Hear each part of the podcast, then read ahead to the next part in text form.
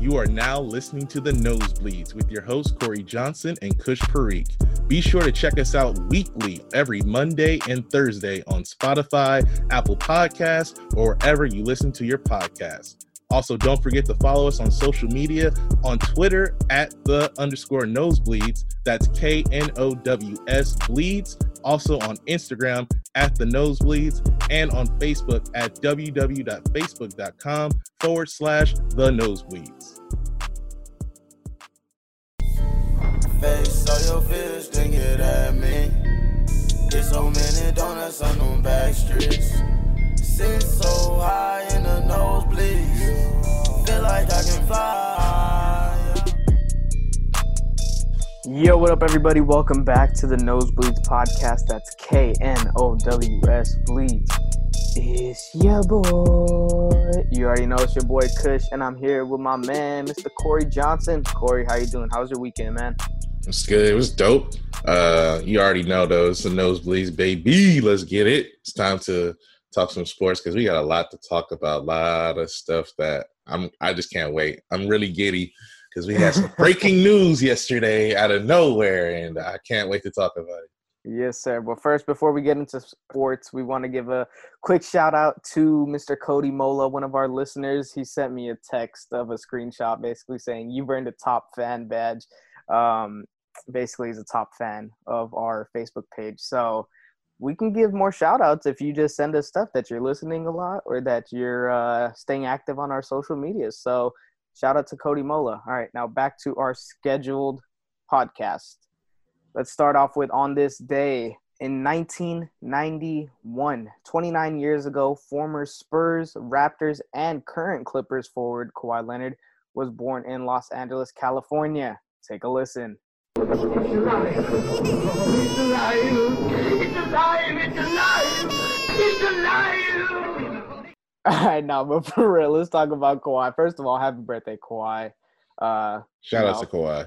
definitely, you know me. If you don't know already, I'm a Clippers fan, diehard Clippers fan. So Kawhi has a special spot in my heart, even though he hasn't even played a full season with us, but still. um, basically, let's go over Kawhi Leonard's career. The guy has a track record of amazing work ethic, which has led him to win a lot of hardware. I mean, in high school, he was named California Mr. Basketball. Uh, in college, he led San Diego State to back-to-back conference tournament championships and the Sweet 16 appearance in the NCAA tournament. And then he went on to the NBA to be a first-round draft pick. And he's had an illustrious career: two-time NBA champion, two-time Finals MVP, two-time Defensive Player of the Year, and a four-time All-Star. So let's just say, hypothetically, if Kawhi Leonard were to retire right now, is he a Hall of Famer in your eyes? Of course. of course he's a Hall of Famer in my eyes. I mean, he's already won two championships, two finals MVPs, and he led a team in the Toronto Raptors who had never gotten anywhere close to the finals to a championship and got an entire country their first ever NBA championship. I mean, that is big time stuff for his career. And if he's able to do what LeBron is trying to do and win the championship with a third team, that that would be absolutely incredible if he could get like a team like the Clippers, who yet again never really had any sort of championship success in the NBA. If he was able to lead them to a championship, that would be uh pretty much the nail in the coffin that this man is without a doubt not only a Hall of Famer, but he could definitely put his resume up there amongst the top 15, maybe even top 10 players of the NBA.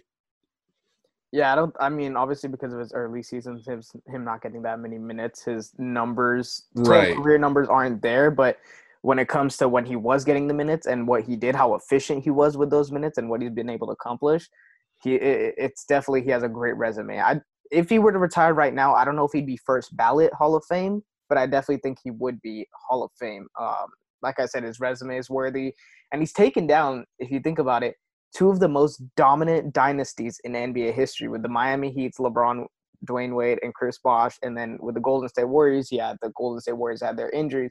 Don't know how it would have panned out if uh, they were healthy, but I mean, Kevin Durant left the following year, and now the Warriors are a bottom dwelling team.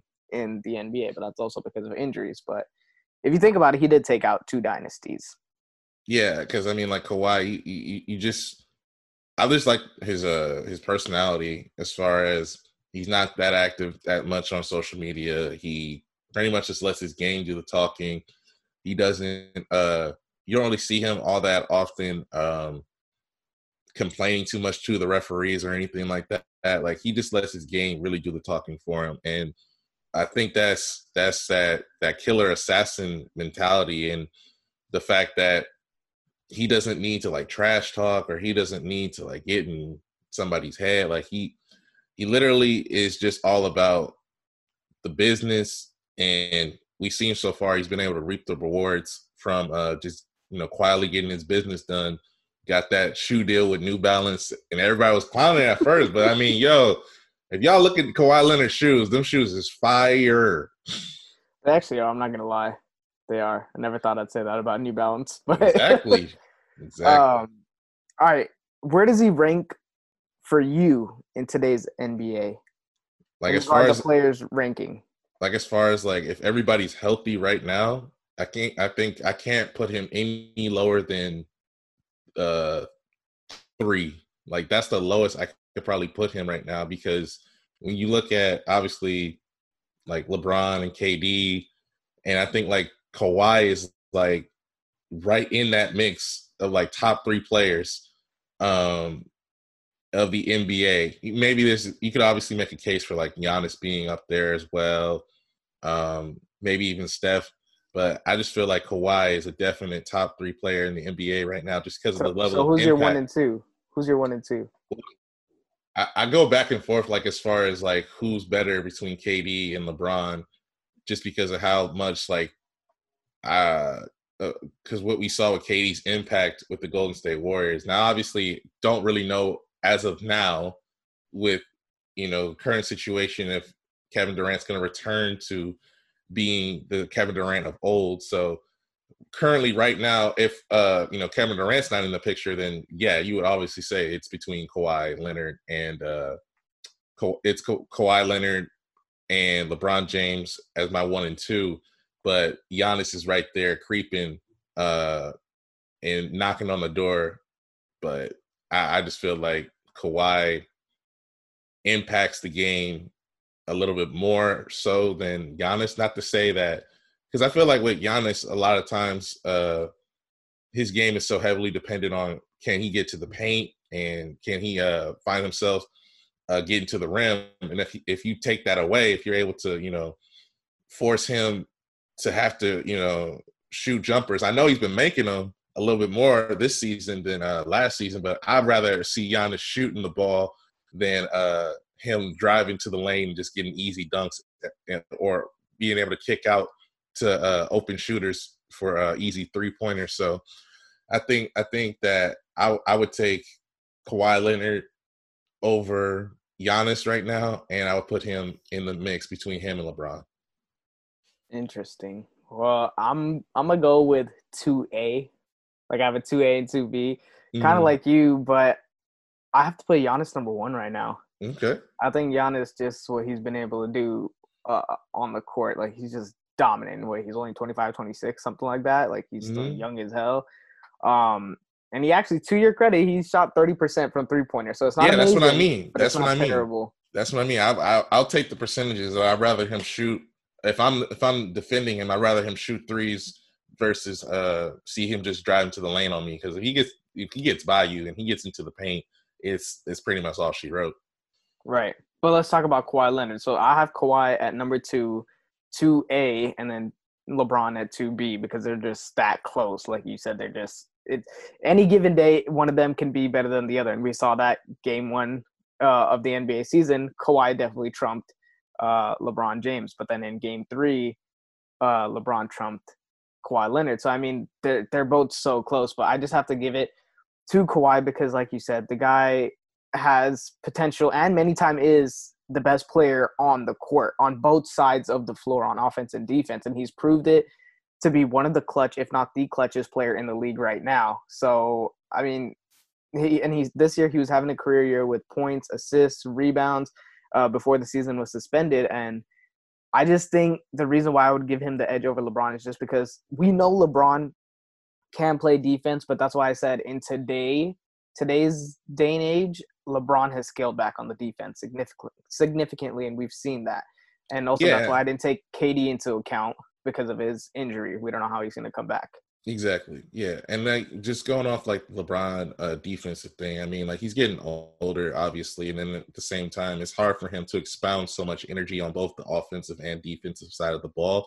So I mean, it's been proven, even dating back to 2018, two years ago, that like in the playoffs, he was uh kind of taking a lot of plays off on the defensive side. And so um but just for the LeBron stands out there, I'm not coming for your man's, okay? I'm just saying that LeBron, he does take plays off on the defensive end just because he understands that it's a marathon, not a sprint. And so a lot of different players like the Hardens and the Westbrooks, um, those guys who kind of like just just are like energizer bunnies, they just go, go, go, go, go, and kind of don't know how to slow the game down a little bit they uh like will burn out like halfway through the series and then you'll look up and wonder like yo harden is just tired. He can't get his legs underneath him on his shot. Westbrook just looks like he's all over the place. And then like sometimes with lebron you just look and it's like uh, he's he's move it feels like he's moving in slow motion at times but he's going so fast that the te- defense can't handle him so uh, Well, I I, think mean, it's that- I think amazing that he's the- still been able to go this long, but Right. I think that's a credit to the regular season, and that's why we're also seeing, like you said, LeBron's taking it easy now because he knows when to expend his energy, and I think also Kawhi's kind of learned that too with the whole load management thing. But come playoff time, you will see LeBron play 40 minutes a game. You will see Kawhi play 38 or 40 minutes a game because they know what's on the line. So that's why it's smart. But let's talk about the NBA. The schedule was released, and basketball will be back July 30th. The league will return with the Pelicans and Jazz, followed by the Lakers versus Clippers on opening day. Uh, yes, sir. I'm excited. I mean, given the whole coronavirus situation, I'm I'm hoping that we're all fingers crossed, hoping that everything goes as planned. But you never know. Um, You never know. but we both looked at the schedules, looked at the calendars. Let's go over our top three games that we circled on our calendar. Uh, I'll go first. I think Lakers versus Clippers, July 30th. It's obvious one. Um, the big rivalry in LA that is STEM. These two teams were played against each other the Sunday before the NBA was su- suspended. Uh, the Clippers are up on them two to one in the series, and this matchup has a lot at stake. I feel I feel like more for the bragging rights of the fans rather than uh, the seating. But um, the the only problem back is I think that this game is the first game back for both teams, and they're both going up against dominant teams. So it's like there's definitely going to be rust, and we're going to see it.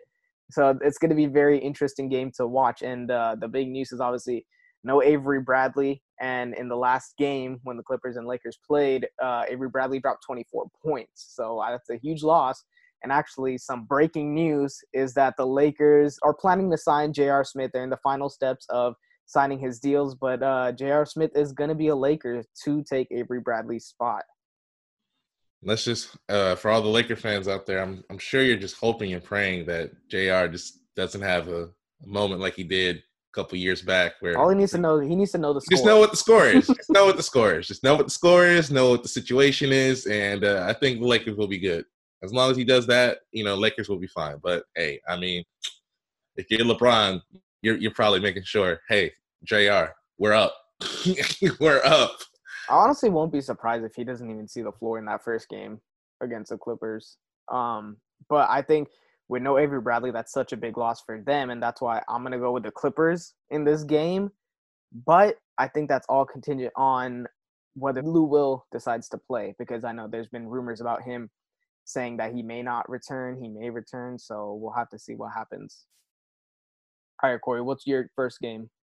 First game I am so excited to see It's going to be on August 1st. It's Lakers versus the Raptors. I feel like that's a great game between two of the teams that are are right now in the mix for a championship. You got the defending champions, the Raptors. You got the Lakers, who everybody feels is going to be a favorite to go on and win it this year. And I feel like when you look at these two teams, um, you got a team in the Raptors who has a star in Siakam and kind of just has like a band of of of, of guys who kind of just mesh in with each other. And um, the thing that people realize is that even though Kawhi left Toronto, Toronto was still a good team last year. I mean, yeah, like Kawhi was catching the headlines and Kawhi was, you know, dominant. Don't get me wrong, but that was a great team that was around him, a great young team as well. So it had a lot of veteran guys mixed in with a lot of young guys as well. So I think that Toronto, um, if they if they are able to pick up where they kind of left off, they can uh, really give the Lakers a real test here. And I feel like Toronto's going to get that W. Yeah, they played each other earlier in the season, and the Raptors actually did beat the Lakers by the score of 113 to 104. So I think that is definitely an interesting game um, to see. And I think also a big thing for the Raptors, which uh, my next game is actually the Raptors versus Celtics, which is on August 7th. I think a big factor for the Raptors is OG Anunoby. The guy was not healthy for most of the season, and I think losing Kawhi, having OG Anunoby is not a terrible replacement. The guy's still young, is a great three and D player, um, and has some playmaking tools to him as well too. So not a bad player to have on your team. But with the Raptors versus Celtics, I think this is going to be the game that determines the second and third seed in the Eastern Conference. It's going to be a huge part of because it's basically you're playing the Pacers or uh, Heat or 76ers, whatever that six seed is going to be, or you're going to be playing either the Magic Nets or Wizards at the eight seed, time or sorry, as, as a second seed. So I mean, there's big implements on this game, and uh, the Celtics are were up two one on the Raptors this season. I think both teams being healthy, I would give the edge to the Celtics.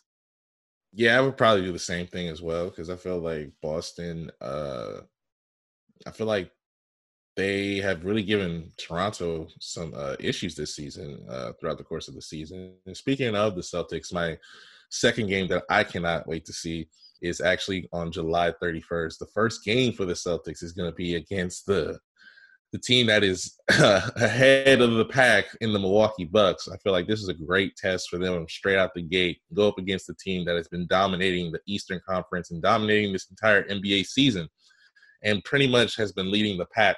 And it kind of gets you kind of get to see between these two teams um, is Milwaukee still going to have that momentum? Are they still going to have that defense? Are they still going to have that same flow and pick up where they left off? Or are they going to look a bit sluggish and kind of look uh, a bit uh, slow and not the same as they did before uh, COVID hit.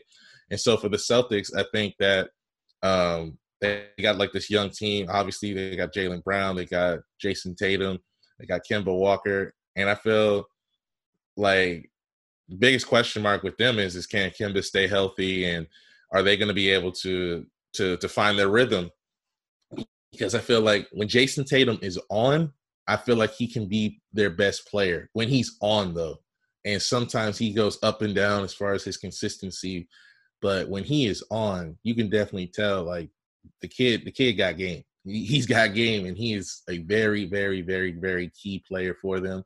And uh I just wonder if Danny Ainge was willing to to give him up for that trade to to the Pelicans the, uh, for Anthony Davis like how much would that have impacted him as a player and uh, with him going to the West and playing with the Pelicans? But we'll never know. But with him being on Boston, he has to be on his game every single night if they're going to be able to clinch that uh that second or, uh, or third seed. Well, I'm glad you brought up Jayson Tatum because did you see his haircut? oh my goodness.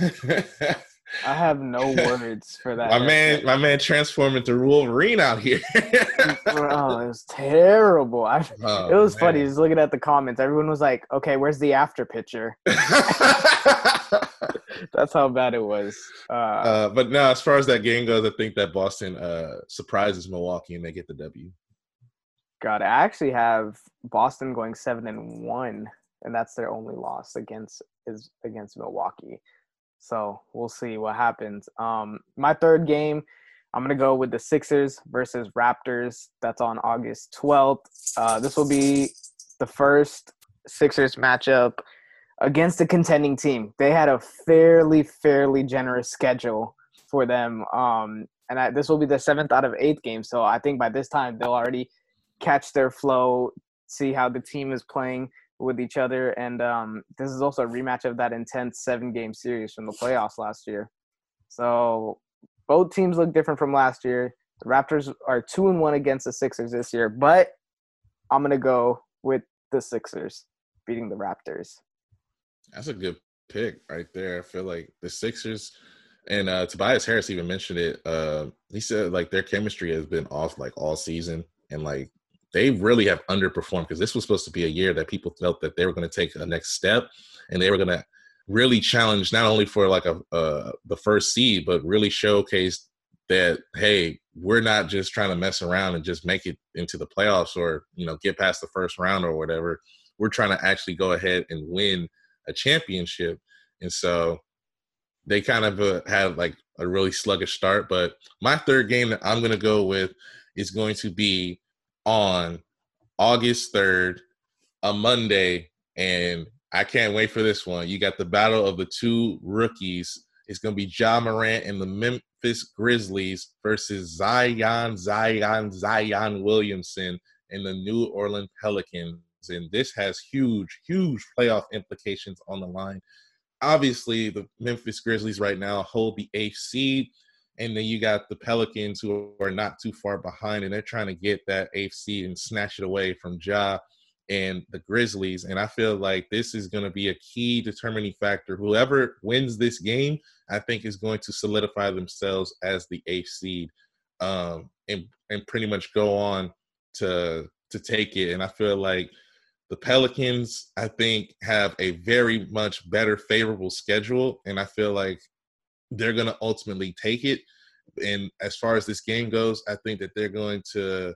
This is going to be a game where Zion pretty much shows the world, yeah, Ja's going to win the Rookie of the Year. But had I been healthy, I think y'all would have gave it to me. yeah, for that is going to be a very, very, very interesting game. Um, and like you said, it was it's two top rookies going head to head with each other. The Pelicans are two and zero oh this year against them.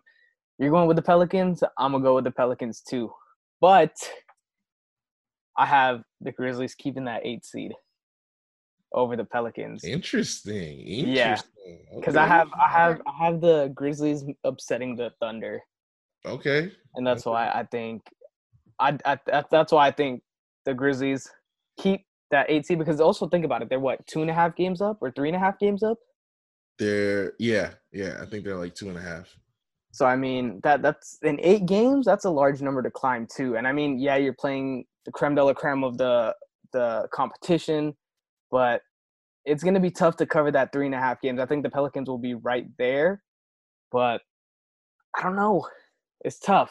So actually, that now that we're on the subject, let's actually talk about how we're going to predict the end of the season standings are going to look like. Obviously, let's start off with the first seed. Who do you have? So uh, starting off in the West. Yeah, let's right, go. So, well, let's go. Uh, just first seed, West and East. All right. So, so first, first the West. First in the uh, West, I'm going to say I'm going to go and say that it's going to be the Lakers. Still, I feel like they're going to hold on to that spot. Um, there is a shout and a potential chance the Clippers can maybe snatch it off them. I wouldn't be shocked at all if the Clippers were able to. But I, the thing with the Clippers, I feel, is that um, this whole season has been kind of weird in the fact that the Clippers really haven't had their whole team together and haven't really had uh, a lot of opportunities to to have Kawhi, Paul George, and the rest of the crew on the floor on, at the same time. So I feel like the Lakers kind of have the edge as far as being able to play with each other throughout the entire season. Yeah, they're missing Avery Bradley, which is going to be a huge loss, especially on the defensive side of the ball but I feel like they'll make up for it. And they still have so many different guys who help out down in the paint. Dwight Howard, JaVale McGee, and Anthony Davis obviously block shots like crazy. So I, I just feel like their defense may take a little bit step back as far as on the perimeter. But other than that, I feel like the Lakers are still still going to make sure that they clinch that uh, top spot in the West. And same thing goes with Milwaukee. I feel like they don't take too far too far of a step back. I don't expect them to to dominate and pick up where they left off. I think it's going to gradually take some time for them to find themselves and uh, you know learn yet again how to play with each other. But I think that Milwaukee also takes the top seed in the East. Yeah, I'm right there with you. I got the Lakers first and Bucks first. I just think the Clippers are five and a half games back right now of the Lakers. I just don't see them uh, uh, climbing that steep of a mountain. I still think they're going to be the second seed, but let's just go into it right now.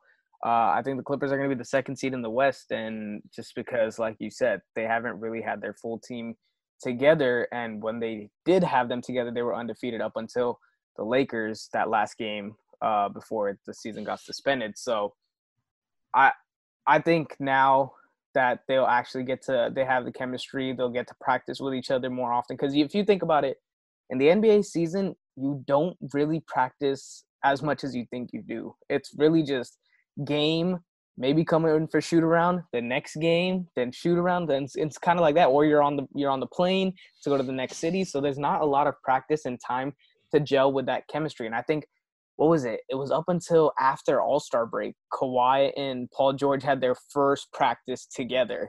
And Yeah. Paul George was healthy a third into the season. So it was even before the All Star break. But like their full practice that they had together was after the All Star break. So I mean, that that kind of goes to show that they don't really practice all that much together as a team. So I think now having this time off and you know having the the practices that they'll be able to get in in Orlando, it'll definitely be beneficial for the Clippers, and that's why I have them as a second seed.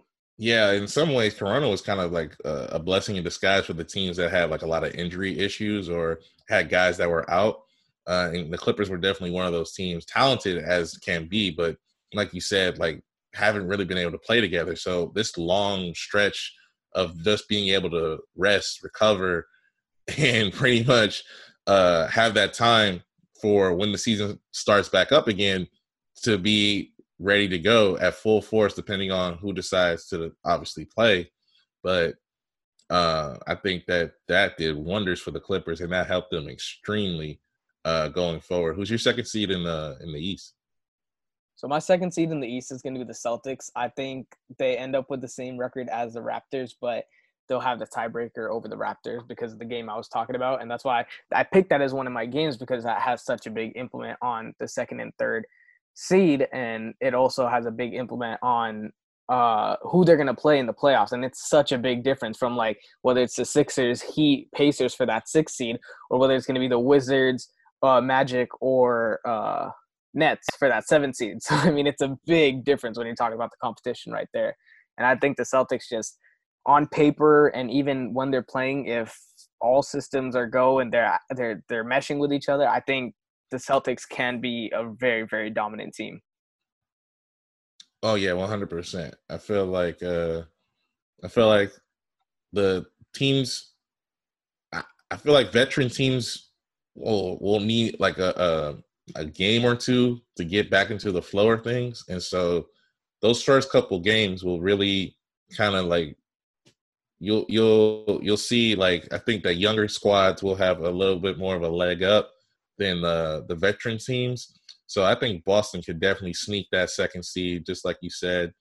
Um, and as far as uh, the Western Conference, um, I, I feel like the Clippers have like a pretty much favorable schedule, and so I, I just I, I don't think I don't know I'm not too sure if Denver or Utah or anybody else could really like uh, snatch that second seed away from them, but um, barring like if everybody's healthy and nothing happens, I think that the Clippers also they go ahead and solidify themselves at the second seed.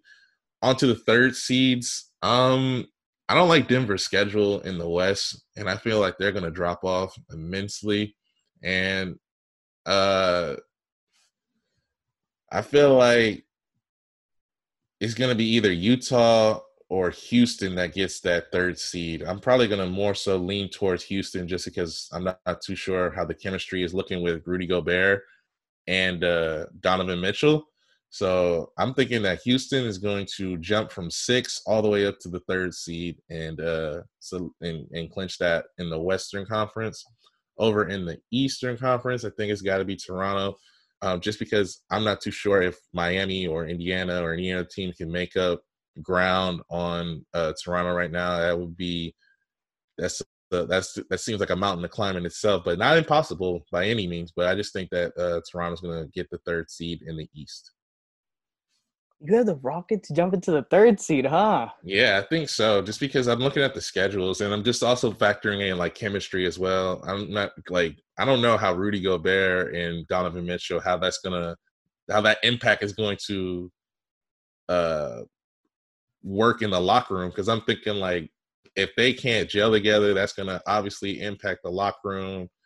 And what's also crazy is that some recent news came out that Rudy Gobert he said that he's still having trouble, like as far as like smelling, Mhm. uh, even months later. So Three months mean, after he had it. yeah, like that's that's kind of crazy. Like when you think about it, like we obviously have heard like Corona like affects like your sense of smell and sense of taste and breathing, obviously. But man, months, three months later, after you have been cleared of uh, you know symptoms for COVID nineteen, and you still are having like issues with smelling and tasting, that's that's crazy.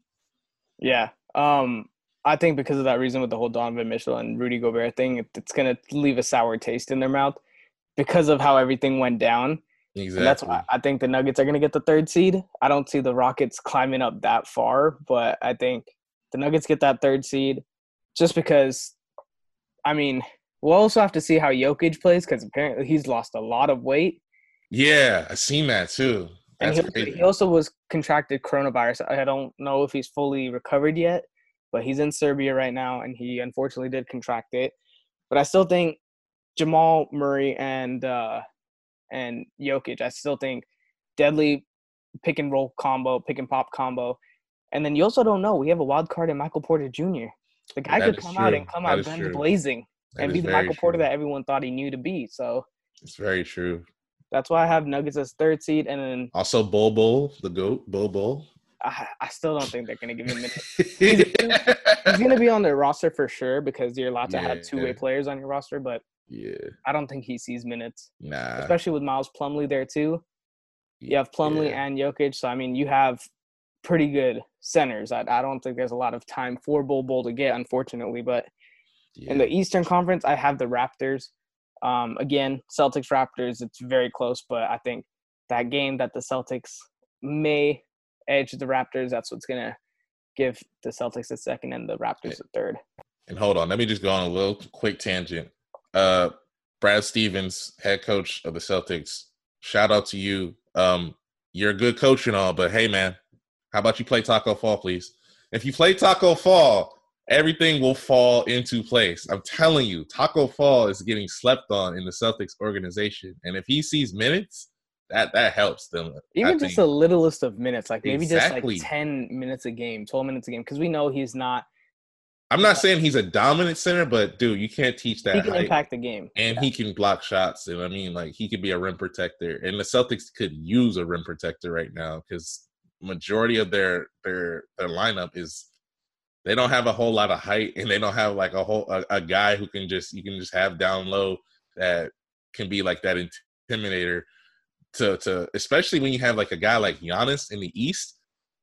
Like, why not have Tacko Fall?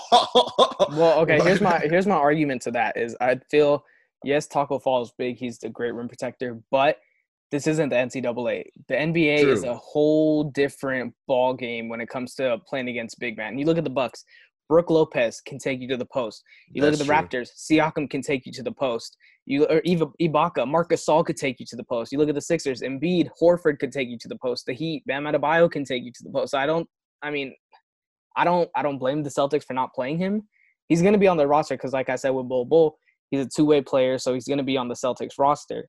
But I, I mean, I don't blame him for not playing him. The guy's just not quick enough. He's big, he's tall, he can protect the rim, but the the centers in the league today are way, way more agile than they are. yeah, way more. Athle- yeah, way more athletic. Yeah.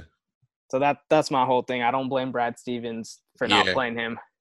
I don't blame him, but it's just like I don't know, man. But the Celtics he he, really he can this- definitely make a difference. That's all I'm saying. He can The only thing I would say where you are correct is just because the Celtics don't have a lot of options at big man, and it's Exactly. Kanter's about it.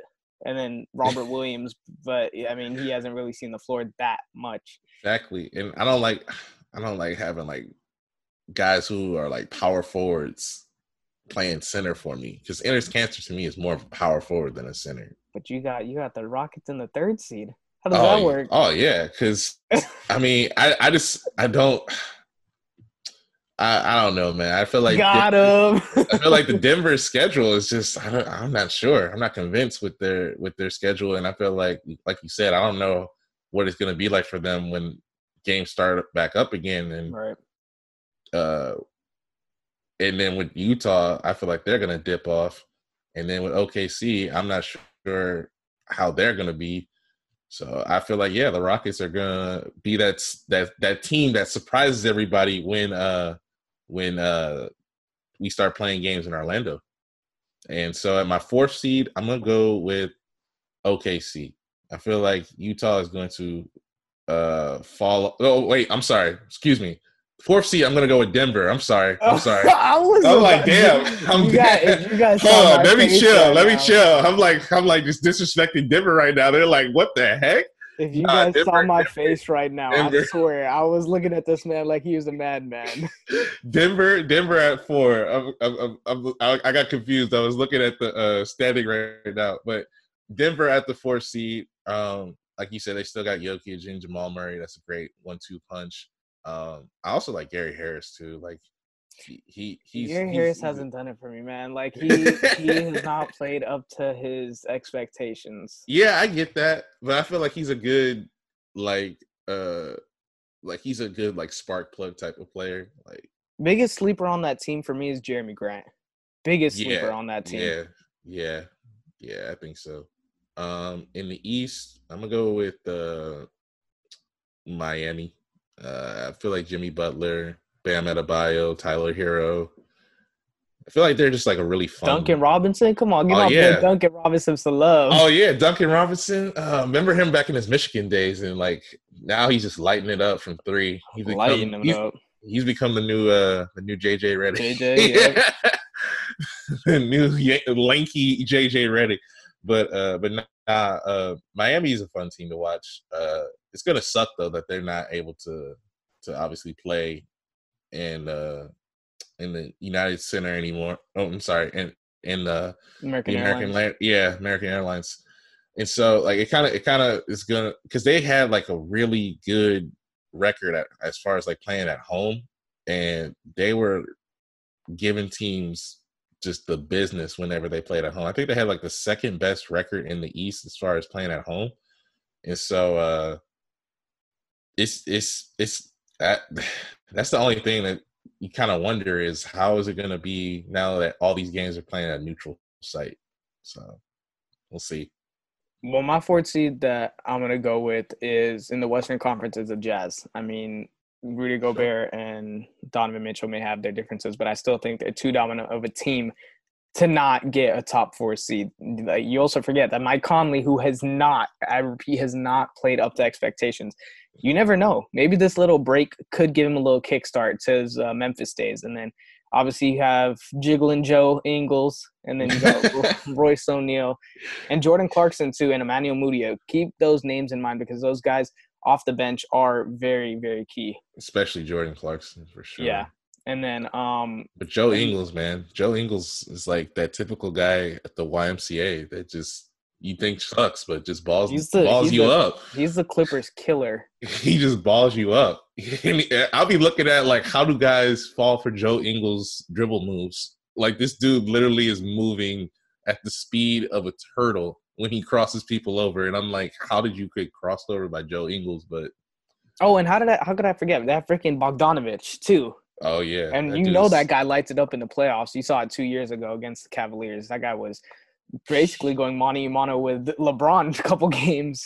couldn't stop this. I mean, he was just hitting everything. It felt Exactly. like. The And then in the Eastern? Conference, I have the 76ers. I have them jumping up from the sixth seed to the fourth Okay, seed. okay, I actually have them uh, going- okay, I have them going undefeated. okay. I have Okay. eight and zero and jumping up there. just because like i said they have the easiest schedule in the nba um, and i think they won't see a contending team until the seventh and eighth game and i think by then they'll have their shit together Um, because on paper i mean this team on paper this team literally looked like the warriors did last year i mean you look at it they have ben simmons josh richardson who's so underrated tobias harris al horford and Embiid. that's your starting five right there and all of those are all-star caliber players Yeah, and I've I've said like uh, since the season like started, even back into the off season, uh, when they signed Al Horford, I felt like on paper they have the most talent in the Eastern Conference. Like as far as starting lineups go, it's just a matter of like I feel sometimes the depth of their team kind of lets them down, and sometimes some nights you get Embiid who shows up, some nights you get Simmons who shows up Mhm. but it's rare that both of those guys go off at the same time.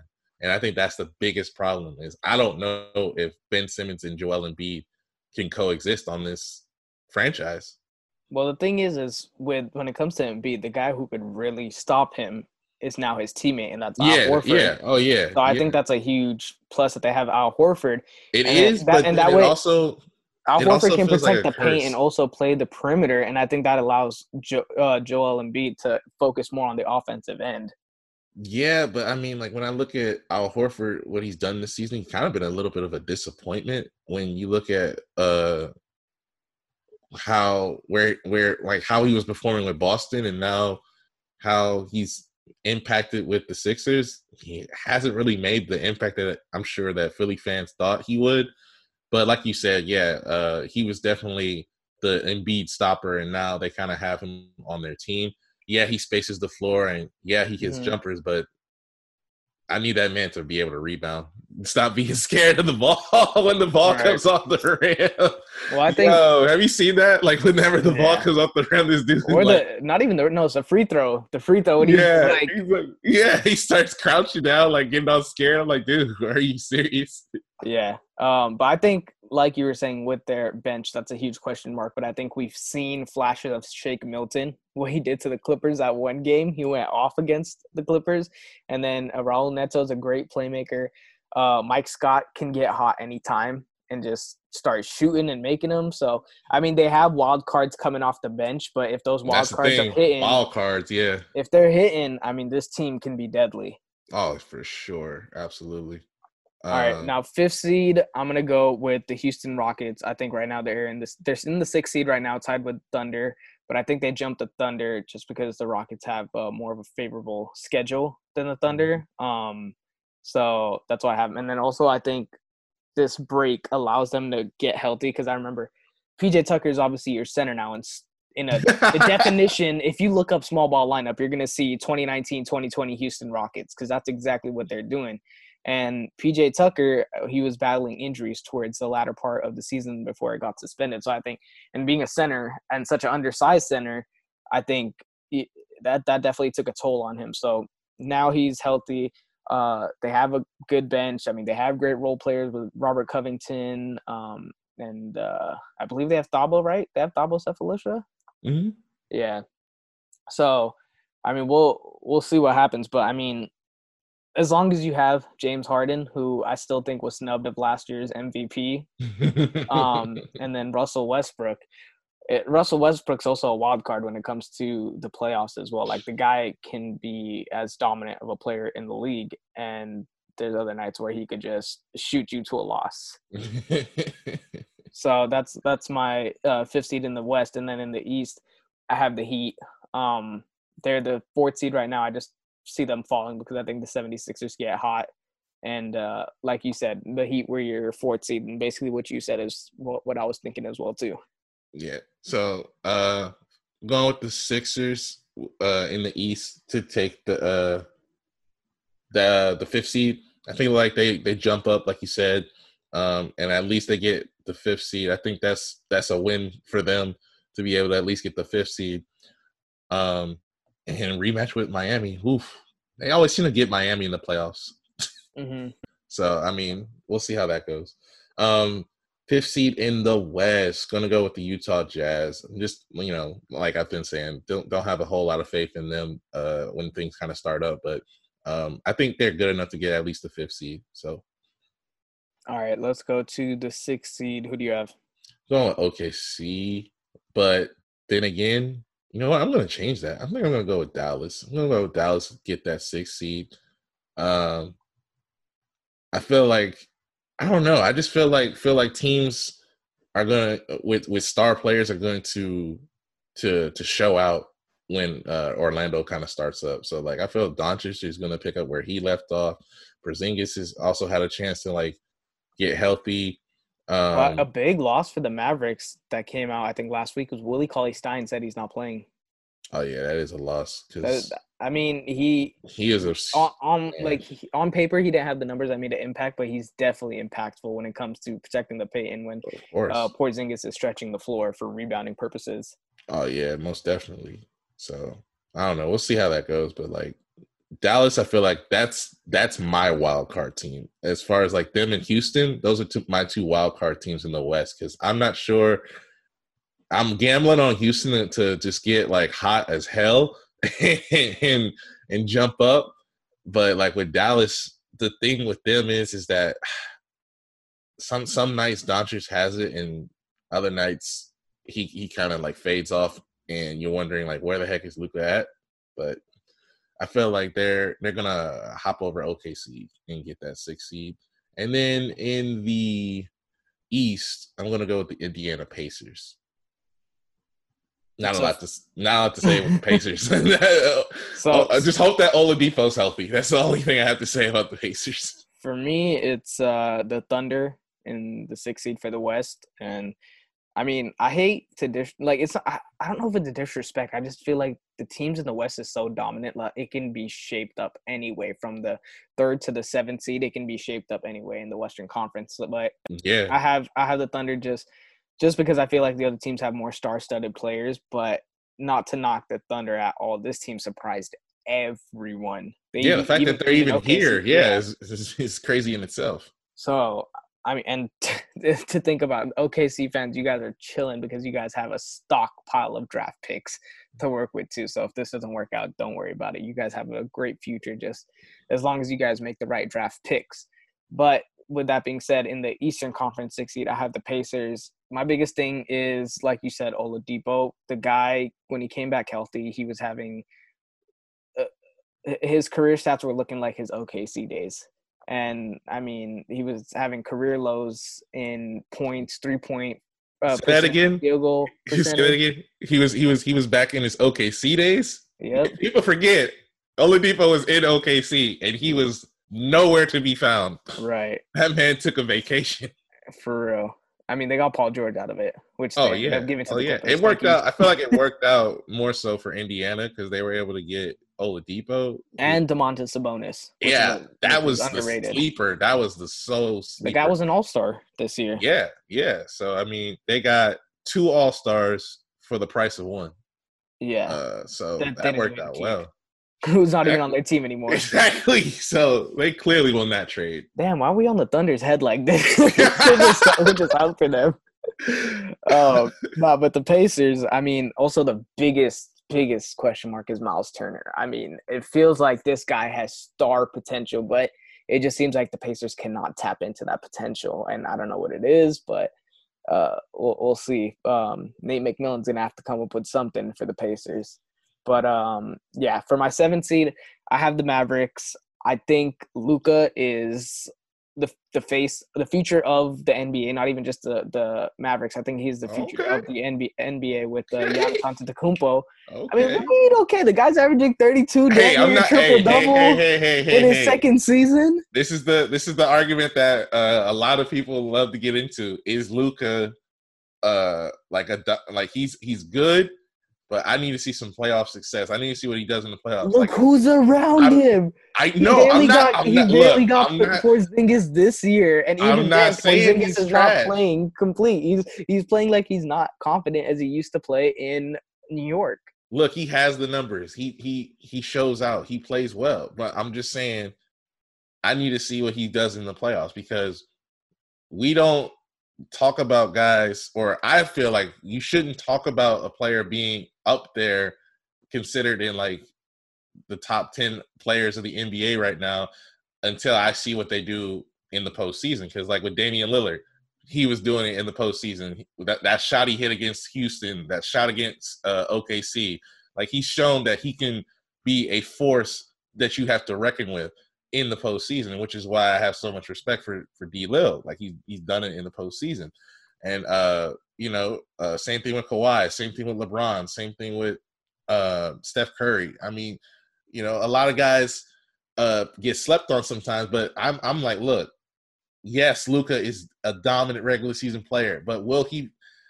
Look, James Harden is a dominant player in the regular season, and he's not the face of the NBA. So I'm just wondering, like, will Luka be the next James Harden, or will he take it a step further and, like you said, be up there with Giannis? I think the reason why is because James Harden was not fully he wasn't James Harden until he left OKC, which took up a majority of his career. I think Luka Doncic is 21 years old. Yeah. And Yeah. I think that the fact that he's 21 years old and he's almost averaging a triple double and has gotten the Mavericks to where they are right now. I mean, why do we give Westbrook so much praise for averaging a triple double but not doing anything in the postseason? Like some people are doing that. Then give this 21 year old a chance, is what I'm saying. And I think that given if he can get, you know, Is it controversial to decent, decent pieces around him, I think he Right. could uh, be successful in the NBA. And also, he's in the Western Conference, guy. like, Yeah, it's Kevin Harden. LeBron, AD, Kawhi, Paul George, the list, the Jokic, like the list goes on and on. It's like it's it's not easy. Would is it controversial to say like Westbrook versus Luka Doncic? You taking Luka Doncic? I don't think that's controversial to say. Hmm. Hey, I feel like if Harden had That's Luka tough. Doncic, I feel like I feel like I feel like they they would. wouldn't be able to mesh. I feel like they wouldn't be able to mesh because they're so ball dominant. But Well, we said that about like- CP3 and Harden. That's true. that That's true. Westbrook But I feel like, but I feel like if uh, I feel like they they would be able to gel with each other a lot more just because they're so similar as far as uh, their play styles. So they would already know like where each other wants the ball, and uh, they would be able to set each other up a lot more. But I think so. I don't know. That's that's a tough one. That's a tough one. And back to that one-on-one question. I don't know. I still think I might get. Ooh, that's tough. I think I might give the edge to Westbrook just because I think he's better defensively than True, Luka right true, now at true. this stage of his That's career. right. You're you're you're absolutely right, and that's one of the knocks that I had like on Luka's game is like defensively. I mean, but He's then still again, young, like he still he's, has a he's long 21. This Yeah, is his yeah. second year in the NBA. Yeah, and so he still obviously still needs to fill into his body and, and you know get stronger. And then, so that's my seventh seed of the West. In the Eastern Conference, I got the Magic.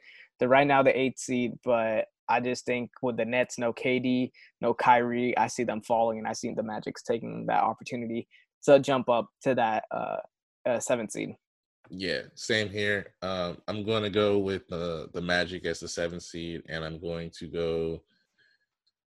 I'm going to go with OKC, I guess. Damn, you have OKC falling that far, huh? Yeah, because I, I, I had I That's had tough. Dallas going. Yeah, I had Dallas going above them. So I don't know. I just I don't. I, I mean, fifth to seventh. That's not that's not a huge drop off, but That's funny that you mentioned the Thunder this time and how much you're like knocking them because uh, one of my really good friends, Johnny, he he's a listener of the show and he is a Thunder fan, like diehard Thunder fan. And he was talking to me. He was like, "Hey man, this Corey dude, man, I like he's hyping the Thunder up. I like him." So I think after this episode, he's not gonna Oh like yeah, he's not gonna anymore. like me no more. Sorry, Johnny. Hey, but I'm just saying, like, who like they'll they'll get the seven seed, and I feel like that would be because I'm looking at it as far as like matchup as well. I feel like that'd be a good matchup. With, had like the Clippers go up against OKC in the playoffs. I think whoever the Clippers get matched up against, I mean, it's gonna be shitty for them. Whether it's gonna be Nah, I feel like that's it's gonna be the a Mavericks. Whether like it's gonna be shitty for the Clippers is what I'm saying. Yeah, Like, yeah, they're gonna yeah. Have, they're gonna have a challenge. yeah, exactly, and it, it'll probably be like either like maybe a five or a six game type series. Yeah, But I think it's all depend on the health of uh, both teams though. right. But yeah, seven seed for OKC, seven seed for the Magic. Um, eighth seed, I already said this. Uh, it's gonna be Zion, Zion, Zion, Zion, Zion, and the Pelicans. And the West, just because like I'm looking at Memphis's schedule, don't like it. Looking at Portland's schedule, I hate it. And Sacramento, some Who? people saying Sacramento, the King. Sacramento, the Kings, the Kings. Never heard of like, them. Never heard of them. No, just kidding. I'm, I'm just playing. no, like some people say like the Kings might have even a good shot, but I feel like the teams that uh, have the best shot of getting the eighth seed off of Memphis are the the Grizzlies. I'm sorry, off of the Grizzlies are the the Pelicans and the Spurs because you know the Spurs like it's just always in that mix, man. They always in that mix. Just when you think that they they're they're about to get booted out of playoff contention, boom, still in that mix. No, I don't. I don't see the Spurs doing that at all. You don't see it at all? I just, I just don't like their chances with. uh And and then Portland, like you said, their schedule is not favored, Not, like not favorable at all. Hey, Dame Um, was complaining about uh coming back like be pointless. Dude might as well just go into the studio and get uh the album ready.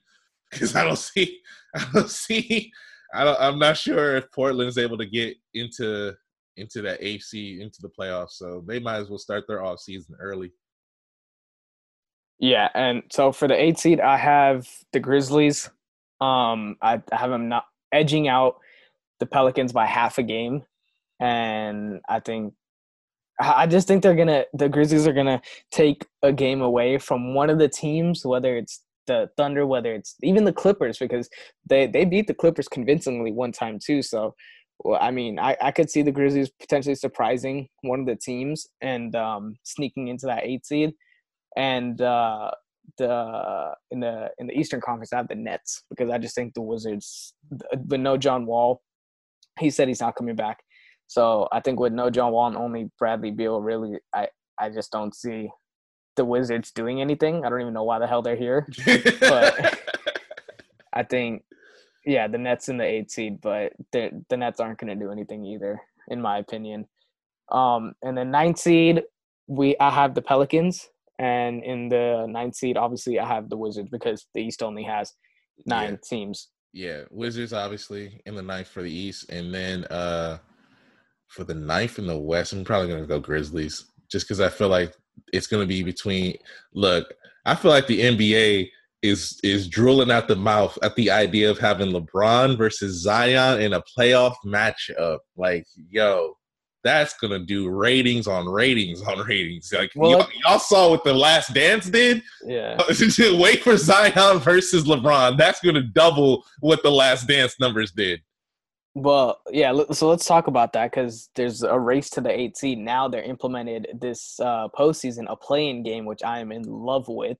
Um, and it's basically the eighth and ninth seed playing for that eight seed. And the way it works is if you're the eight seed, a little more um, advantage for you is you only have to win one game. So as soon as you win one game, you're in. But for the ninth seed, you have to win two games uh, in order to um, make it into the playoffs. So basically, it's two in a row for the ninth seed or one in a row for the eight seed. Basically, I don't even know if you'd call it one in a row, just one. yeah, game. you got to win one game.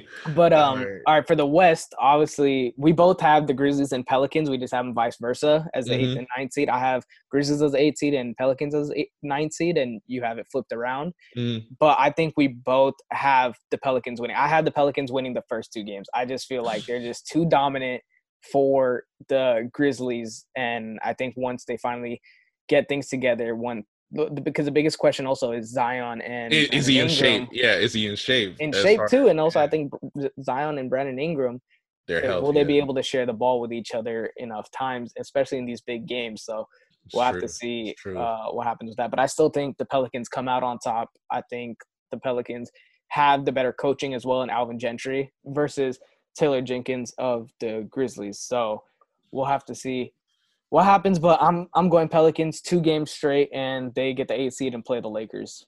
Yeah, I think it's going to be tough to like. I don't know. I feel like it's a lot tougher to win two straight games in a row on a team, just because that second time you play them, if let's just say for instance you get one, like that second time is going to be really hard. I just feel So, like the I feel like Pelicans New better- Orleans.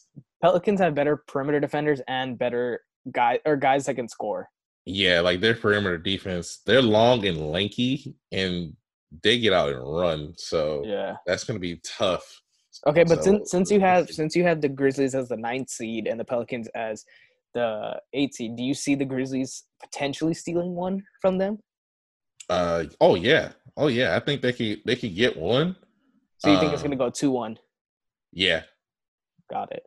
Or no, sorry, one. Oh one. no, yeah, it's gonna, 1-1. yeah, it's gonna go one one. Yeah, it's be gonna go 1-1, one. yeah. So I, I think the Grizzlies get the first one, and I think the Pelicans uh they get the second game.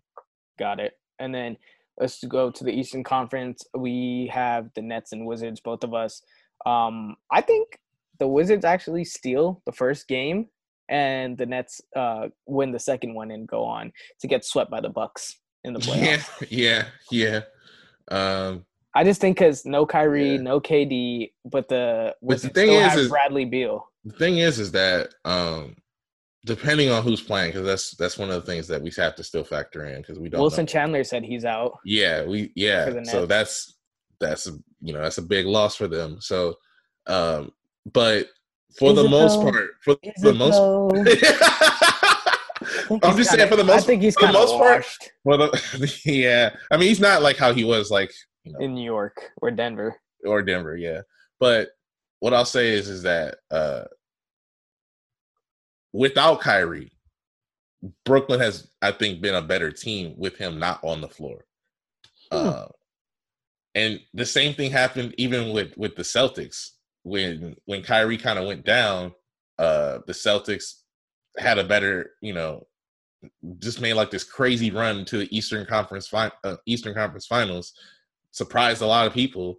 And then uh whenever Kyrie, you know, wasn't playing uh, the following year, like they just looked like a better team because they didn't feel like they had to, I guess, cater to to Kyrie. So Well, I think they also had Jayson Tatum, Jaylen Brown, Al Horford. oh, that like helps. but- that helps. That But- helps. And I think with the Nets, they have Spencer Dinwiddie, Caris LeVert, two great players, but outside of them, I really don't see them doing anything. And the, the thing is that they can't even they can't really do it on the defensive end either. They're more of a offensive sided players. Yeah, yeah. So I- I don't know. I just I feel like the Wizards, like you said, uh not sure why they're there, but it'll be interesting to see. Hey, imagine, hey, imagine they they they get that eighth seed, and what if they shock the Bucks? What if they beat the oh Bucks? Oh my god, stop it. Stop it. what if they beat the Bucks? Stop it. Get the Washington. Wizards. I'm about to I'm about to mute you right now. Uh no, but yeah, either way, those either of those teams are gonna get swept by the Bucks. I don't care what you say. They're not even stealing sure. one game. For sure.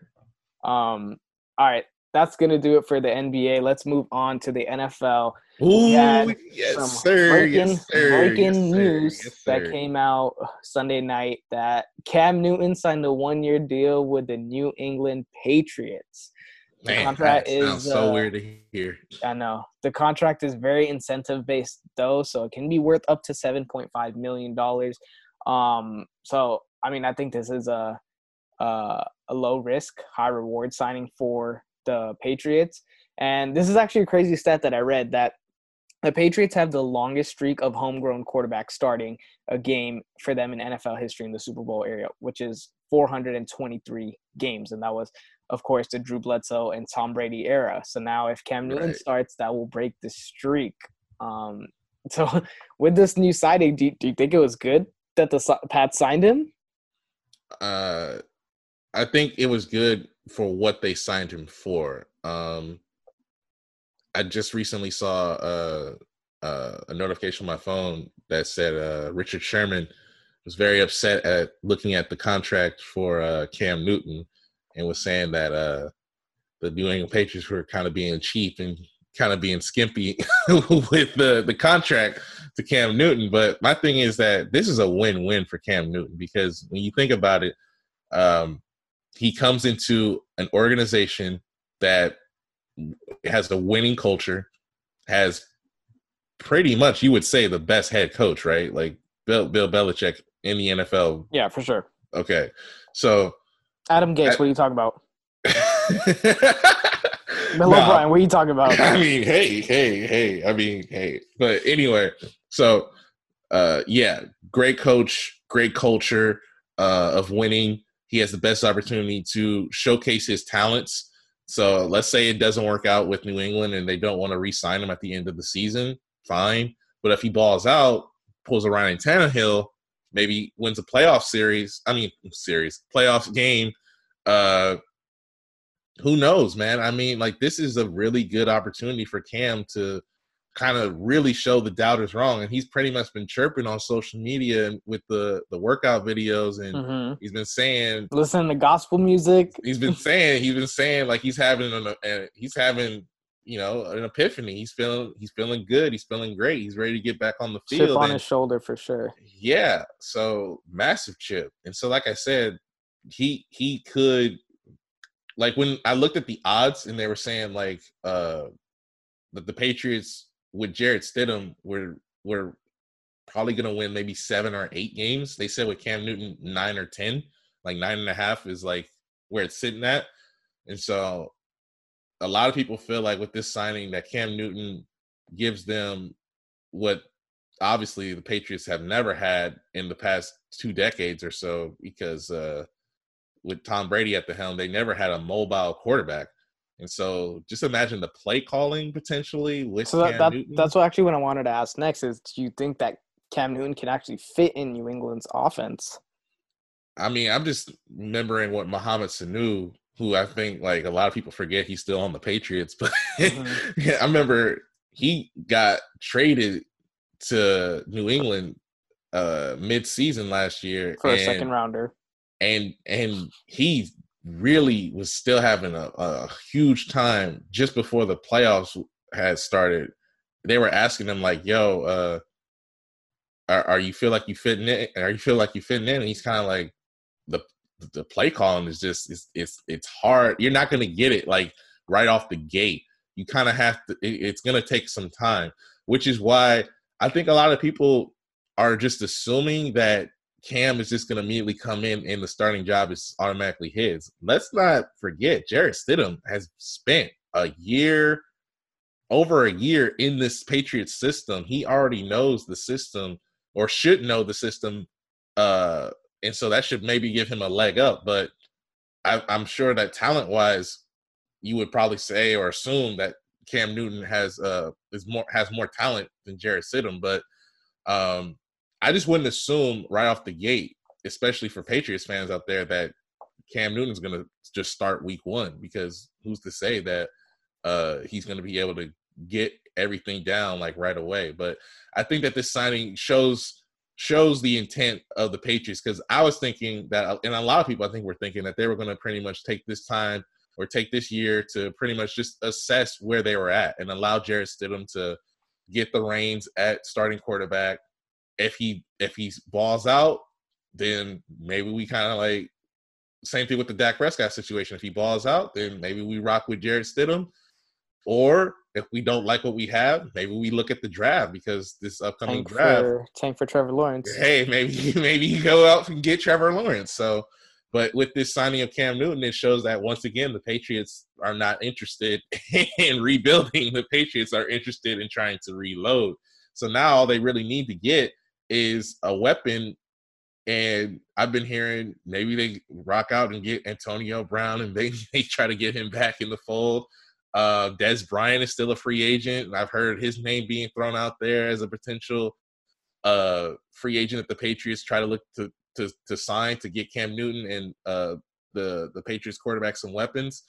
So you, you just know that the Patriots they're going to do everything in their power to to hang on to that AFC East title because they're not going to go away quietly. Yeah, and in, in regards to the signing, I think, like I said, I don't think it was a good signing. I think it was a great signing because it's such a low risk, high reward signing, Absolutely. incentive based contract. And with all this time off, we know Cam Newton has not been the player we know Cam Newton to be, and that's because of all the injuries. The guy has had two soldiers shoulder surgeries.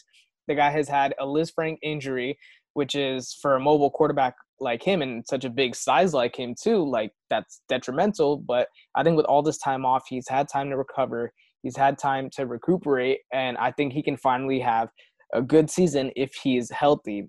I don't think he's gonna go flashback to like his 2015 MVP season. No, and I I think a lot of Patriots fans need to to not automatically think that he's Well, you know Patriots, Superman you know Cam. Boston fans in general. Come on now. Look, everybody's saying like Superman Cam is, is in the middle. I'm like, yo, Right. uh, uh, I don't think so. but think I also at the same that- time yeah. at the same time I won't be surprised if we see that Cam too. Like there's a I think a- he might show flashes. Like you know, every player shows flashes. Like even sometimes Derrick Rose, like he shows flashes of his old self uh here and there. But I I just think it's difficult with a player who's been injured for them to right. consistently show uh to get back to that old old level.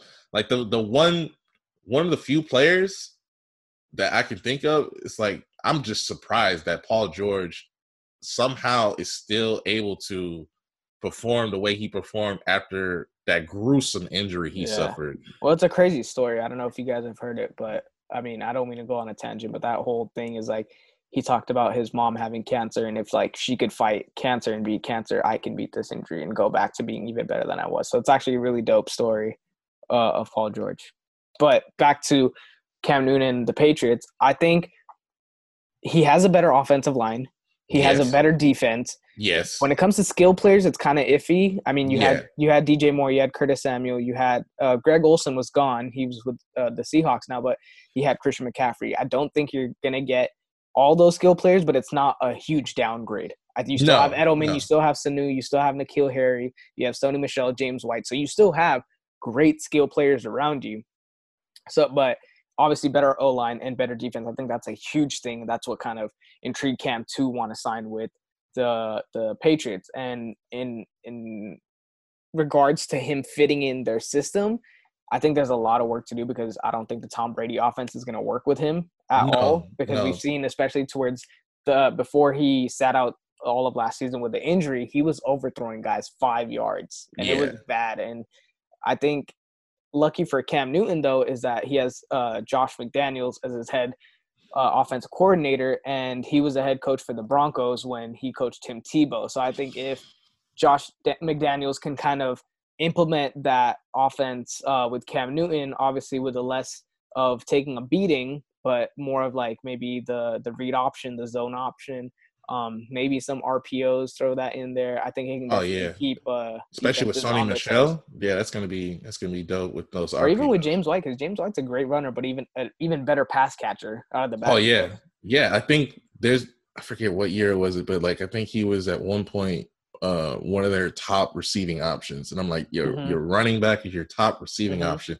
That And is that's so. not that's, that's not a so. knock to the That's not a either, knock. No, it's not. It's just like it just shows like How good he is. that's how good he is, Mhm. and that was because Brady was he's gonna throw the check down, and if he's open, I'm gonna give it to him. And that's why a lot of people are saying like he's losing out on McCaffrey. McCaffrey was the only thing McCaffrey has over him is he was exceptional at actually running the ball, which James White is not. But when it comes to the pass game, I think they're somewhat on the same level with James White and Christian McCaffrey. yeah, I'm says feel- receiving yeah. backs out of the backfield. Yeah, because I feel like um uh with the the running back committee that the Patriots have, um, they kind of sometimes they use their running backs as wide receivers. Exactly. So, They'll line up in- it works out. So so it works out. It works out uh in the end. Like like I said, last season the Patriots were literally doing everything and anything possible just to manage any sort of offense. Um and part of that is because their quarterback was Tom Brady, and also the other part of that is because they didn't have a whole lot of skill, uh, skill guys there, a whole lot of weapons uh, to operate with. So the main thing that a lot of people are already getting into is, uh, I've heard people say that inserting Cam Newton at the starting quarterback for the New England Patriots is just as good, if not better, than having Tom Brady last year. What are I don't know about all that. Yeah, I don't, I don't, on I, that? I don't, I don't know about all that. Just because I think Tom Brady is the greatest, if not one of the great, if not the greatest game managers in NFL history when it comes, and that he just doesn't. Even though his numbers fell off and he didn't look like the Tom Brady we once knew, he wouldn't do stupid shit. And Right. that's something that Cam Newton would definitely do to try to make a play. Just to try to make a play, he'd do something stupid that could potentially cost him a game, which Tom Brady would not do. And that's Yeah. why Tom Brady has the title that a lot of people give him as the greatest of all time because he's smart and he's aware of the situation and of the game. So that's why I, I would completely disregard that statement about him uh, being a better replacement than Tom for, or for Tom Brady. I think it's hard it's it's this is gonna be a real test for Cam because it's gonna we've all we've always talked about it's hard to come in and replace somebody who has been a staple and has been consistent as can be. And Tom Brady, when you think of Tom Brady, you think when when you think of New England Patriots, you think of Bill Belichick, but you also think of Tom Brady as the quarterback. And now he's not there, obviously.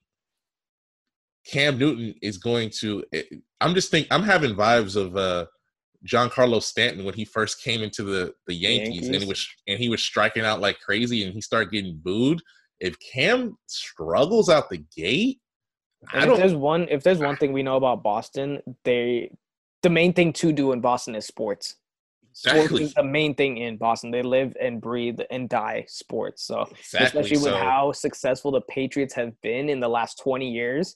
It's gonna be to like kind of with the whole Lakers thing. Like they were successful from the 2000s to 2010s, and then everything just broke apart. And you have Kobe playing with Robert Sacre and Chris Mim and stuff like that. And it's like It's like I'm not used it. to seeing this at all. Laker fans were not used to seeing that, and that's why they started going haywire. And I think we can definitely see the same situation with Boston fans as well if this doesn't go as planned. if this if this if like the first few games Cam is like overthrowing guys, throwing like pick sixes and just looks like Jameis Winston minus the 30 touchdowns, but like has the like crazy amount of interceptions, fumbles, like just turning the ball over like crazy and just not looking like an NFL quarterback. Um it's not going to look good for him. It's not going to look, good for the uh, Patriots. And then if you have over here Tom Brady's just just got all the time in the world to just pick out Mike Evans, Chris Godwin, Rob Gronkowski. OJ Howard. I'm like, yo, people are gonna make that comparison, and I think that's that's something. Well, I that think that's why gonna- the- it's gonna be a constant storyline throughout the entire. for sure, for sure. But I think that's what the Patriots knew about them. That's why they didn't give a gigantic contract to him. And they're like, if it works, it works. If it doesn't, it doesn't. But I think in their favor, the AFC East is weak, Exactly. and that's the what main competition is Buffalo. That's exactly. And so like that's that's why um even with Jarrett Stidham, I wasn't thinking that there was gonna be like a huge fall off. I was thinking that they would end up being somewhat like the Steelers of last season. Maybe like eight and eight, possibly even nine and 7 Mhm. But people forget the defense is still solid. Yeah, they lost I uh, actually, I actually like that comparison. yeah, I mean, like, yeah, they kind of lost out like on a couple guys um, to free agency, but the defense is still going to be. You know, every single year the Patriots defense is in that top ten, is in or just outside of it. They're going to be a really good defense. So And here's my question. Here's my next question to you: Is do you think the Patriots are a legit threat in the AFC? Not even just the AFC East, but the AFC in general. Now that they have Cam Newton, Well, if you look at the landscape of the AFC, obviously you would say Chiefs and uh, Ravens are are are the top dogs of the AFC right now. And then like outside of that, who else do you say is like the third team, the legitimate third team to challenge? Titans, I mean, like Titans, maybe, may, maybe the Colts. We could see what they do. with Maybe the Phillip Colts Rivers now. maybe. But, I mean, I just think you You can't know- you can't pencil in the Patriots as a number three. no, I'm not right penciling now. them in. I, I, I'm not penciling them. Well, I know a lot of people are. There's a lot of people but that are. here's the thing: is that I don't want, I don't want to, you know, a lot of people make the mistake of saying like after after Tom Brady left, they were like, it's over. Patriots gonna suck for the next 10, 20 years. Now they're never gonna make the playoffs again. But I'm like, look at the landscape of the AFC East. They can still win this division. even even before Cam Newton signed there, they could still win that division because you can't really rely on Buffalo and rebuilding are the Jets still and rebuilding are the the Dolphins still. So the the, the Patriots, I just think that a lot of people with this signing, it kind of woke people up. It definitely woke people up to the fact that like, oh shoot, they're still the Patriots as far as like being able to try to pull a rabbit out of their out of their hat and Mhm.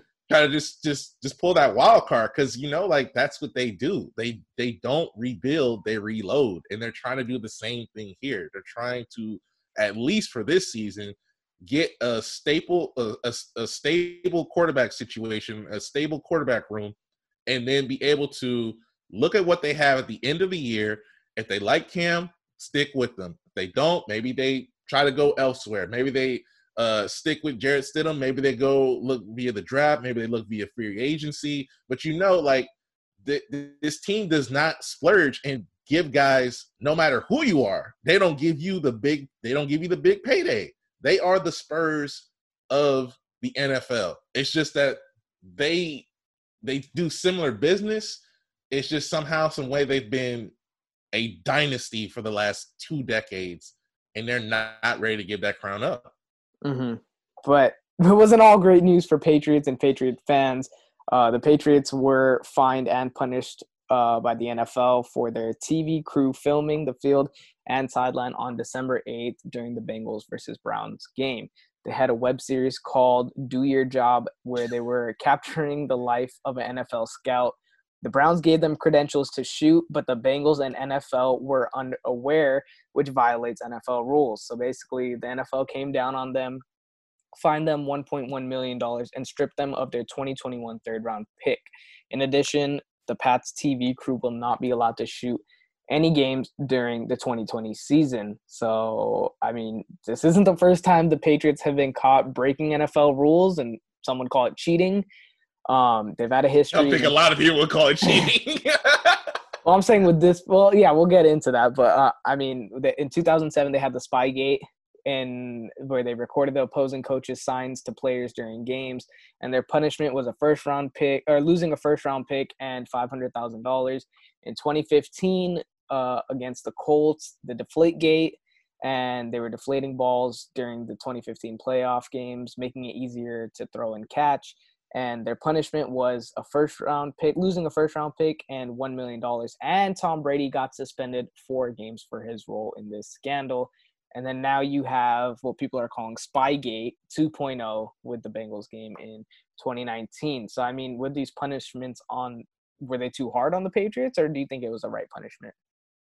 I mean, that's that's a third round pick. I, I'm I'm glad they they hit him where it kind of hurts because Belichick doesn't care about no first or a second round pick. He loves his third and fourth round guys.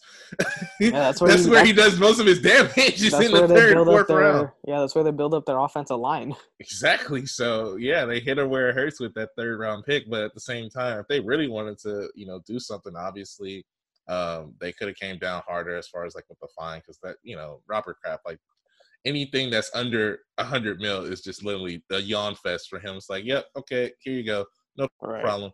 and so, you know, but the Patriots will always be the Patriots. I mean, they'll they'll they'll be the team that some will consider, you know, greatest dynasty of all time, and others will say that they're just nothing but cheaters. So, Yeah. uh, I think obviously it's kind of murky. It's kind of you know, there's a little bit of a gray area as far as they're they're they're winning, but you know, some would say if you're not cheating, you're not trying.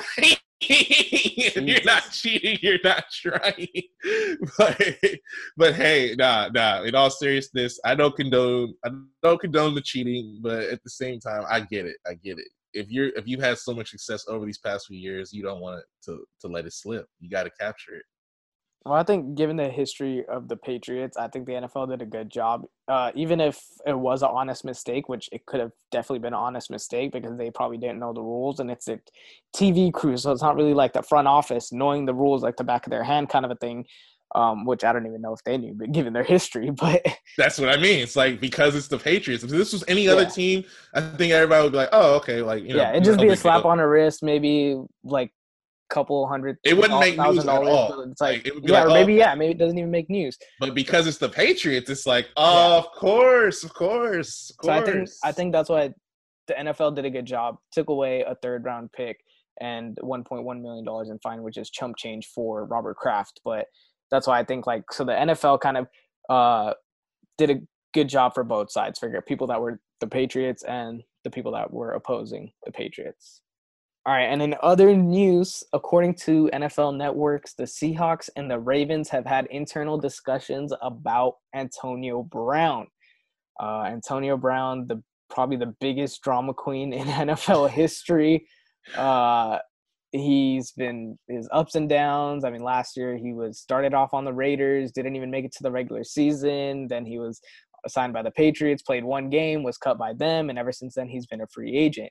So, with these internal discussions, as they like to call it, do you think AB will be signed by any team? well, because he's talented, his name is always going to be like rumored to go to a, a team here or there. But I mean, like, if he gets signed by the Ravens, you got to be jumping for joy, Kush, because you got to be thinking like, yo, Lamar Jackson, AB, yo, look out. That's gonna be a crazy duo, and Hollywood Brown. Oh my god, bro, that's crazy. Well, so so the, I think first of all, let's talk about whether he would even be signed by a team, whether it's the Ravens or whoever it may be. Yeah, because I mean, he's I got think- way too much baggage. I feel like Exactly. that's, that's the thing that would deter a lot of teams, but at the same time, his talent.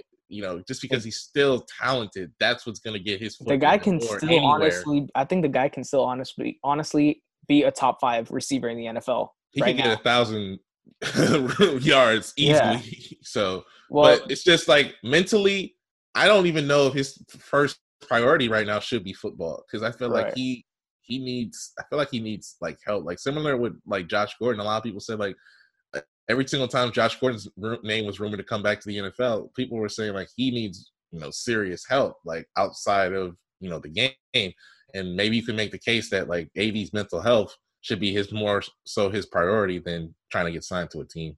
well, he was always on social media going crazy talking about the NFL, the Patriots, whatever the case may be. But recently, he has been pretty quiet on social media, so that's kind of a good look for him. Very much. so. Um, but I, he he was more than likely going to serve a suspension because of his off the field issues of uh, not just his his uh, speaking out on social media, but his um his other off the field issues. So I, he's definitely going to be suspended by the NFL, I think, and. I don't know if that in itself is going to re-aggravate him because he was coming at the NFL hard on social media, and I don't know if that's going to re-aggravate him and whether he has bipolarism or I don't know. That's kind of a huge question mark. Like you said, I think he needs to get help first rather than focusing on the NFL. But so, but if that doesn't, then he serves a suspension. I think he could be a late season addition to any team that is in need of uh, a wide receiver of his caliber. So if we'll just we'll just play the the the what if. Where do you think he would sign if he were to come back?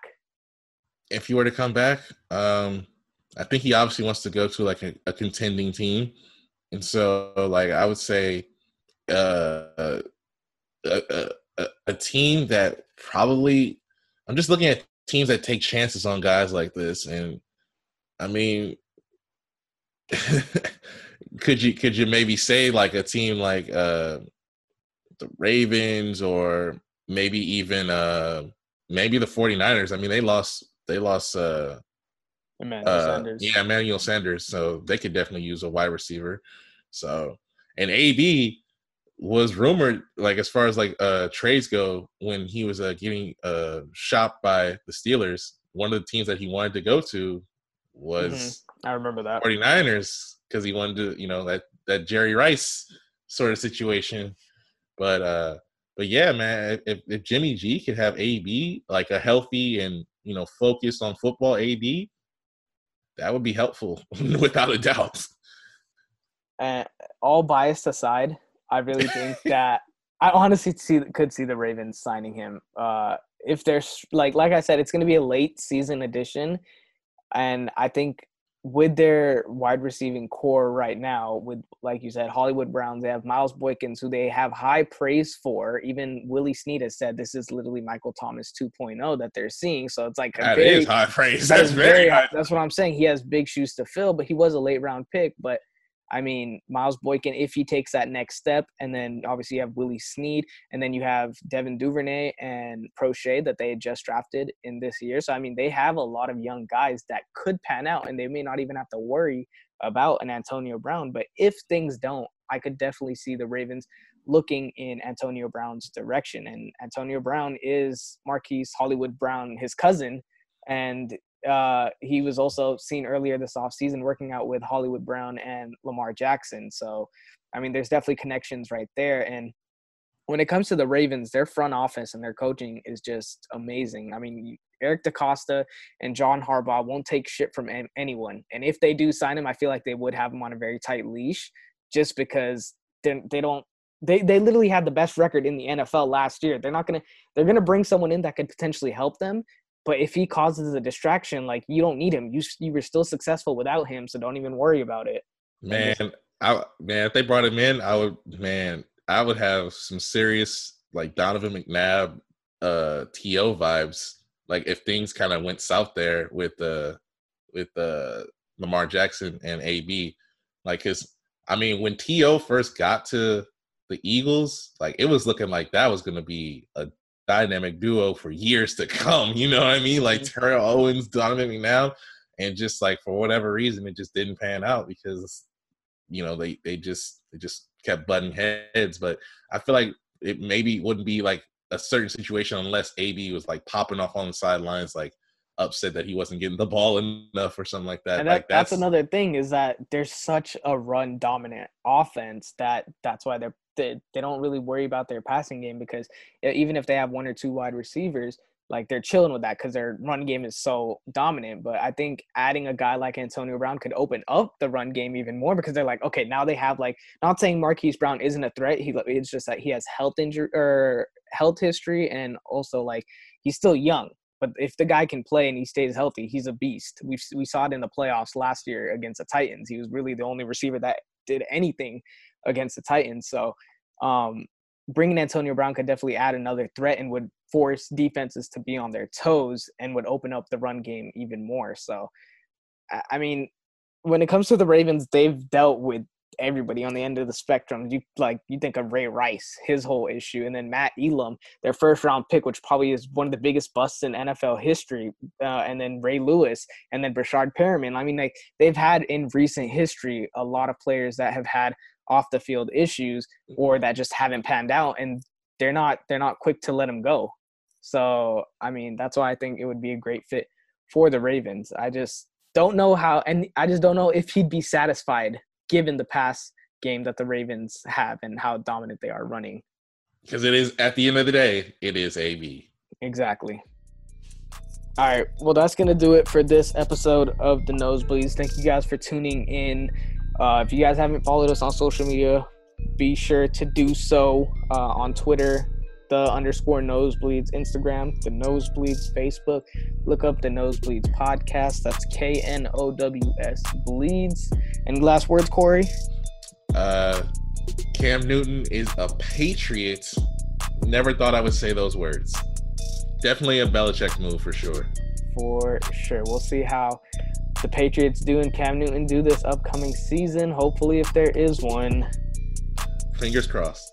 Other than that, we out. Deuces.